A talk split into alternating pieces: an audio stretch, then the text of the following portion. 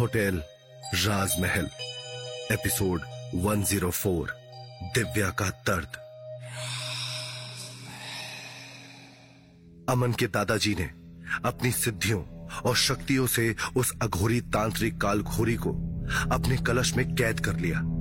मगर उसी वक्त अचानक से उसकी आत्मा कई सारे टुकड़ों में टूट टूट कर नीचे बिखर गई और उसके बाद जो कुछ भी हुआ वो देखकर दिव्या और विशाल के होश उड़ गए। उन टुकड़ों से एक एक करके आकृतियाँ बनने लगी और वो सब अलग अलग आत्माओं का रूप लेने लगी। किसी का सर टेढ़ा है तो किसी के हाथों पैरों से खून बह रहा है। किसी की आँखें बाहर निकली हुई हैं तो किसी का पूरा चेहरा खून से लथपथ है। उन सारी आत्माओं की आँखों में एक अजीब सा दर्द दिखाई दे रहा है। वो सारी आत्माएँ अघोरी की कैद से तो मुक्त हो गई हैं, लेकिन उनका इस धरती से मुक्त होना अभी बाकी है। मगर उनमें से एक ऐसी आत्मा भी है जिसे देखकर दिव्या की आँखों से लगातार आँसू बहने लगते हैं। उसने देखा कि उनमें से एक टुकड़ा धीरे धीरे करके उसकी बहन का रूप ले रहा है। लेकिन वो बाकी आत्माओं की तरह डरावनी नहीं लग रही है। वो अपने उसी रूप में है, जिस रूप में दिव्या उसे याद करती है। उसने लाल रंग का सूट पहना हुआ है और उसके माथे पर एक छोटी बिंदी है। उसके हाथों में चूड़ियाँ हैं और पैरों से छन छन पायल की आवाज़ आ रही है। उसकी आँखों में हल्का काजल लगा है, जिसमें वो बेहद खूबसूरत लग रही है। दिव्या को देखकर काव्या की आँखों में भी आँसू आ गए और वो धीमे धीमे कदमों से अपनी बहन की तरफ़ आगे बढ़ने लगी। दिव्या भी उसे देखकर खुद को रोक नहीं पाई और तुरंत अपनी बहन के पास पहुँच गई। उन दोनों की आँखों में आँसू हैं और वो एक तक एक दूसरे को निहार रहे हैं। इन दोनों में से किसी ने भी नहीं सोचा था कि वो इस ज़िंदगी में कभी दोबारा मिल भी पाएँगी। उन दोनों ने धीरे से एक दूसरे की तरफ़ अपना हाथ बढ़ाया। और जैसे ही उनके हाथ एक दूसरे के करीब आए, वो दोनों काफ़ी हैरान हो गए। वो एक दूसरे को छू पा रही हैं।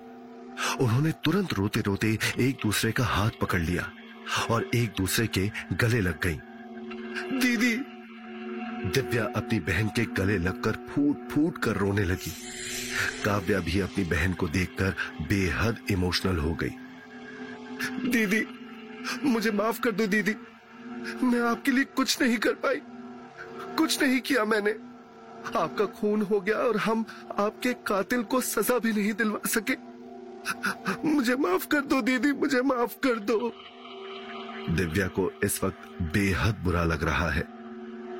अरे पगली तुम क्यों माफ़ी मांग रही हो? काव्या ने दिव्या के चेहरे पर हाथ रखते हुए कहा मेरे साथ जो कुछ भी हुआ उसमें तुम्हारी कोई गलती नहीं है। गलती तो मेरी है। मैंने ही गलत इंसान से प्यार किया। और उसके बाद मैं उस प्यार में इतनी अंधी हो गई थी कि उसके धोखा देने के बाद भी उससे शादी करने के लिए तैयार थी। मेरे साथ जो कुछ भी हुआ, वो सब मेरी ही गलती थी। दीदी, आपकी कोई गलती नहीं थी। जो कुछ भी हुआ, शायद वो किस्मत की ही मर्ज़ी थी। लेकिन मुझे दुख तो सिर्फ़ इस बात का है कि अब आप हमारे साथ नहीं हैं। ये कहते कहते दिव्या एक बार फिर अपनी बहन के गले लग गई। दिव्या की बात सुनकर काव्या ने कुछ नहीं कहा, क्योंकि वही सच है। वो मर चुकी है, और अब दिव्या की ज़िंदगी का हिस्सा नहीं बन सकती। मल्लिका सीढ़ियों के पास खड़े रहकर ये सब कुछ चुपचाप देख रही होती है। काव्या को एक बार फिर अपने सामने देखकर उसके अंदर काफ़ी सारे जज्बात एक साथ उमड़ रहे हैं। ऐसा लग रहा है जैसे वो सात साल पहले उसी दिन को दोबारा जी रही है। जब उसने राजवीर के साथ मिलकर काव्या की लाश को सब लोगों से छुपाने के लिए बाहर लॉन में गड़वा दिया था, उसे इस वक्त बेहद बुरा लग रहा है और वो धीमे कदमों से काव्या की तरफ़ बढ़ने लगी। उसके थोड़ा करीब जाकर मल्लिका ने कहा काव्या मुझे माफ़ कर दो। मैंने तुम्हारे साथ ठीक नहीं किया। मल्लिका को वहाँ पर देखकर काव्या ने दिव्या को खुद से अलग किया और उसकी तरफ़ देखते हुए कहा मेरे साथ जो कुछ भी हुआ उसमें तुम्हारी कोई गलती नहीं है मल्लिका। मुझे धोखा राजवीर ने दिया था और मेरा खून भी उसी ने किया। मेरी ही तरह उसने तुम्हें भी तो धोखा दिया था ना? तुम्हें तो पता भी नहीं था कि उसकी ज़िंदगी में कोई और लड़की है। इसलिए मेरे साथ जो कुछ भी हुआ, उसमें मैं तुम्हें दोषी नहीं ठहराती। मैं जानती हूँ कि तुम्हारा खून राजवीर ने किया था, मगर मुझे उसी वक्त पुलिस को बुलाकर उसे जेल भिजवा देना चाहिए था। मुझसे बहुत बड़ी गलती हो गई कि मैंने प्यार में उसका साथ दिया और तुम्हारे साथ इतनी बड़ी नाइंसाफी कर दी। हो सके तो मुझे माफ़ कर देना। ये कहते हुए मल्लिका ने अपना सर झुका लिया। वो कभी नहीं चाहती थी कि वो काव्या का खून करे या फिर उसे अपने रास्ते से हटा दे, लेकिन राजवीर के प्यार ने उसे मजबूर कर दिया था। मल्लिका की बात सुनकर काव्या ने नम आँखों से मुस्कुराते हुए कहा, मेरे साथ जो हुआ, सो हुआ। अब उस बात पर पछताने से कोई फ़ायदा नहीं है। मुझे किसी से कोई शिकायत नहीं है। मैं बस इस बात से खुश हूँ कि मैंने एक बार अपनी बहन को देख लिया और उसे गले लगा लिया। मरते वक्त मेरे सामने मेरे माँ बाबूजी और छोटी का चेहरा ही था। मगर अब मुझे पूरी उम्मीद है कि मैं सुकून के साथ यहाँ से जा सकूँगी। नहीं, दीदी, नहीं।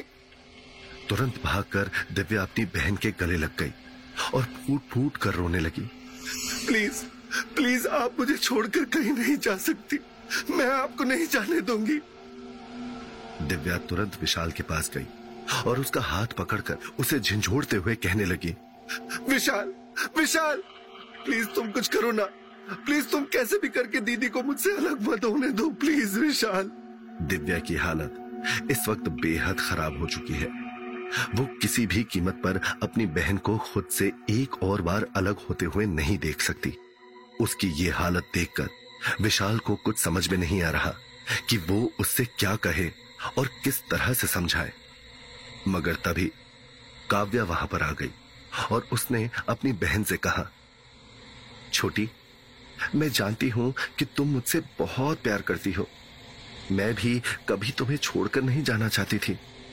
लेकिन मेरी मजबूरी देखो कि मैं एक बार अपने परिवार से मिल भी नहीं पाई। मगर अब मेरे सात साल का इंतज़ार खत्म हो चुका है। अब मुझे अपने आगे के सफ़र के लिए निकलना ही होगा। अपनी बहन की ऐसी बातें सुनकर दिव्या फूट फूट कर रोने लगी और विशाल के गले लग गई दिव्या को ऐसी हालत में देखकर विशाल का दिल भी पूरी तरह से टूट चुका है। उसने तुरंत दिव्या को गले लगा लिया और धीरे से उसके सर को सहलाने लगा। काव्य ने मुस्कुराते हुए विशाल की तरफ़ देखा और कहा मुझे खुशी है कि मेरी बहन के साथ इतना अच्छा लड़का उसका ख्याल रखने के लिए है। तुमने कभी उसका साथ नहीं छोड़ा। और मैं यही उम्मीद करती हूँ कि तुम आगे भी उसका साथ नहीं छोड़ोगे। मैं नहीं चाहती कि जिस तरह प्यार में मुझे धोखा मिला, मेरी बहन को भी मिले। वो दिल की बहुत अच्छी है और तुमसे बहुत प्यार करती है। हमेशा उसका ख्याल रखना। काव्या की बात सुनकर विशाल ने कहा जी दीदी, आप बिल्कुल भी चिंता मत कीजिए। मैं कभी ऐसा कुछ नहीं करूँगा जिससे दिव्या को जरा भी तकलीफ़ हो। मैं आपसे वादा करता हूँ कि मैं हमेशा उसका अच्छे से ख्याल रखूँगा। विशाल की बात सुनकर काव्या के चेहरे पर एक सुकून की लहर दौड़ गई। मगर दिव्या का रोना अब भी बंद नहीं हो रहा। तभी अचानक से होटल राजमहल के दरवाजे अपने आप खुल गए और वहाँ से एक तेज रोशनी अंदर आ गई। काव्या ने मुस्कुराते हुए दिव्या की तरफ़ देखा और कहा, छोटी, अब मेरे जाने का समय आ गया है। तो हमेशा अपना ध्यान रखना। और हाँ सर्दियों में ठंडी चीज़ें मत खाना। तुम्हें ठंड बहुत जल्दी लग जाती है। अगर किस्मत ने मौका दिया तो अगले जन्म मैं फिर तुमसे मिलने आऊँगी। चलती हूँ।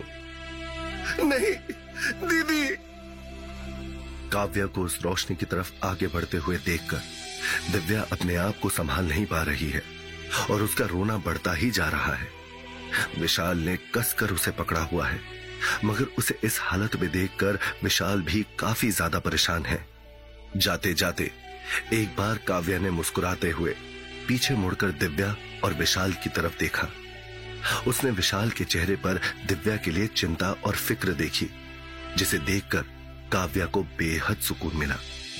वो समझ चुकी है कि अब उसे अपनी छोटी बहन की फ़िक्र करने की कोई ज़रूरत नहीं है। वो अपनी आँखें बंद करती है और अचानक से उस रोशनी में कहीं गुम हो जाती है। काव्या के वहाँ से जाते ही दिव्या के अंदर खड़े रहने की भी हिम्मत नहीं बचती और वो अपने घुटनों पर बैठकर बुरी तरह से रोने लगती है। विशाल काफ़ी मुश्किल से उसे संभाल पा रहा है। तभी दादाजी विशाल के पास आते हैं और उसे कहते हैं विशाल, मैं अमन को लेकर अस्पताल जा रहा हूँ। इसे काफ़ी चोट लगी है और इसे इलाज की सख्त ज़रूरत है। दिव्या की हालत भी ठीक नहीं लग रही, इसलिए तुम्हें इसे लेकर घर चले जाना चाहिए। उसी वक्त अचानक से घड़ी रात के साढ़े तीन बजने का इशारा करती है और अचानक से चारों तरफ़ आग की लपटें फैलने लगती है। दादाजी, अमन दिव्या और विशाल भागते हुए वहाँ से बाहर की तरफ़ जाने लगते हैं। मगर सीढ़ियों के पास खड़ी मल्लिका चुपचाप उन सब लोगों को देख रही है। आज उसके चेहरे पर एक अजीब तरह के हाव भाव नज़र आ रहे हैं। ऐसा लग रहा है जैसे आज एक ही रात के अंदर उसने अपनी सात साल पहले की ज़िंदगी फिर से जी ली हो। काव्या के साथ कितना कुछ हुआ, मगर उसे मुक्ति मिल गई। आखिर ये दिन मल्लिका की ज़िंदगी में कब आएगा? पूरा होटल धधकती हुई आग में धू धू करके जल रहा है और उस आग के बीच मल्लिका जलती हुई, चुपचाप खड़ी हुई दरवाजे की तरफ़ देखती हुई न जाने किसका इंतज़ार कर रही है। और तभी अचानक से होटल राजमहल के दरवाजे बंद हो जाते हैं। दादाजी और अमन को हॉस्पिटल छोड़ने के बाद दिव्या और विशाल तुरंत मल्लिका के घर चले जाते हैं। मगर वहाँ पर जाकर भी दिव्या के मन को सुकून नहीं मिल पा रहा है। घर पहुँचने के थोड़ी देर बाद जब विशाल ने उसके कमरे में जाकर देखा तो दिव्या अपने कमरे की खिड़की के पास बैठी हुई है और चुपचाप बाहर की तरफ़ देख रही है। विशाल अंदर आया और वो दिव्या के सामने जाकर बैठ गया।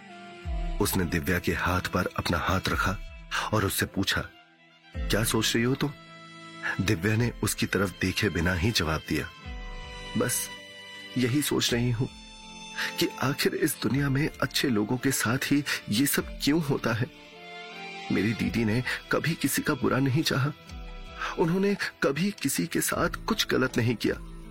तो फिर उनके साथ ऐसा क्यों हुआ? क्यों इतनी कम उम्र में उनकी मौत हो गई? और वो भी उसी इंसान के हाथों, जिससे वो प्यार करती थी। ये कहते कहते दिव्या ने विशाल के हाथ पर अपना सर रख दिया और रोने लगी। विशाल ने अपने दूसरे हाथ से धीरे से उसका चेहरा ऊपर उठाया और उसके आँसू साफ़ करते हुए कहा, मैं जानता हूँ कि इस वक्त तुम्हारे मन में ऐसी बहुत सी बातें आ रही होंगी। लेकिन हर बार अच्छाई का सिला बुरा नहीं होता। सब लोगों की ज़िंदगी मुश्किल ही होती है और किसी की ज़िंदगी आसान नहीं होती। लेकिन यह हमारे नज़रिए की बात है। हमें ही अपनी ज़िंदगी में छोटी छोटी चीज़ों में खुशियाँ ढूंढनी पड़ती हैं। तभी ये ज़िंदगी हमारे लिए आसान हो सकती है। तुम्हें तो खुश होना चाहिए कि तुम अपनी बहन की आत्मा को मुक्त करवा पाई और उनसे मिल पाई। लोगों को तो ऐसा मौका भी नहीं मिलता है, दिव्या। विशाल की बात सुनकर दिव्या के मन को थोड़ी तसल्ली मिली। धीरे धीरे करके उसका रोना भी बंद हो गया। मैं जानता हूँ, तुम अपनी दीदी से बहुत प्यार करती हो, और उनकी जगह तुम्हारी ज़िंदगी में कोई नहीं ले सकता। मगर अब वो पूरी तरह से मुक्त हो चुकी है, और वो पूरे सुकून के साथ इस दुनिया से वापस चली गई है। वो तुम्हें यू रोते हुए नहीं देखना चाहती, दिव्या। और मैं भी तुम्हारी आँखों में ये आँसू नहीं देख सकता। प्लीज़, हमारे लिए रोना बंद कर दो। Thank you so much Vishal. मैं नहीं जानती कि अगर तुम मेरी ज़िंदगी में नहीं होते तो मैं क्या करती। पता नहीं, मैं उस मनहूस होटल में अब तक ज़िंदा रह भी पाती या इससे पहले कि दिव्या अपनी बात पूरी कर पाती। विशाल ने उसके होठों पर अपनी उंगली रख दी।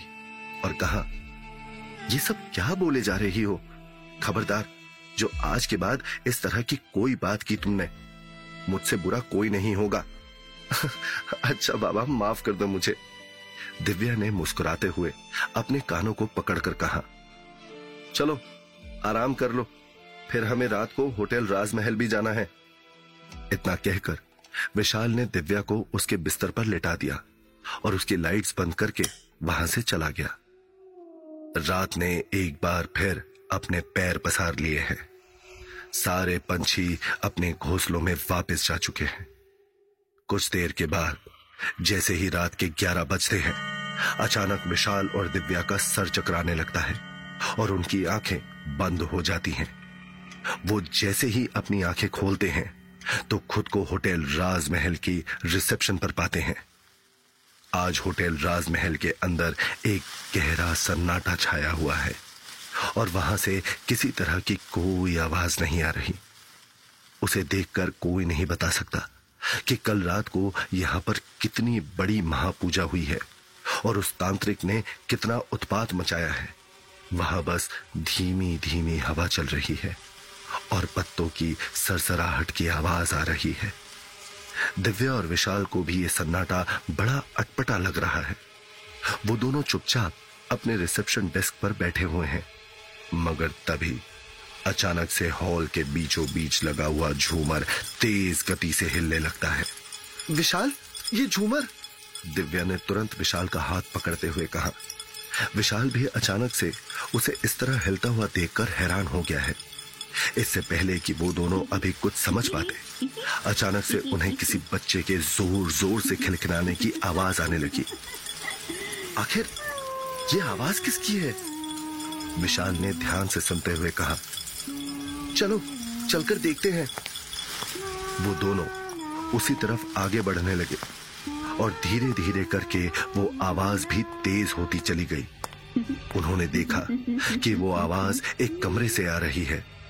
दिव्या और विशाल ने थोड़ा घबराते हुए उस कमरे का दरवाज़ा खोल दिया। मगर अंदर जो कुछ भी था, उसे देखकर उनके होश उड़ गए।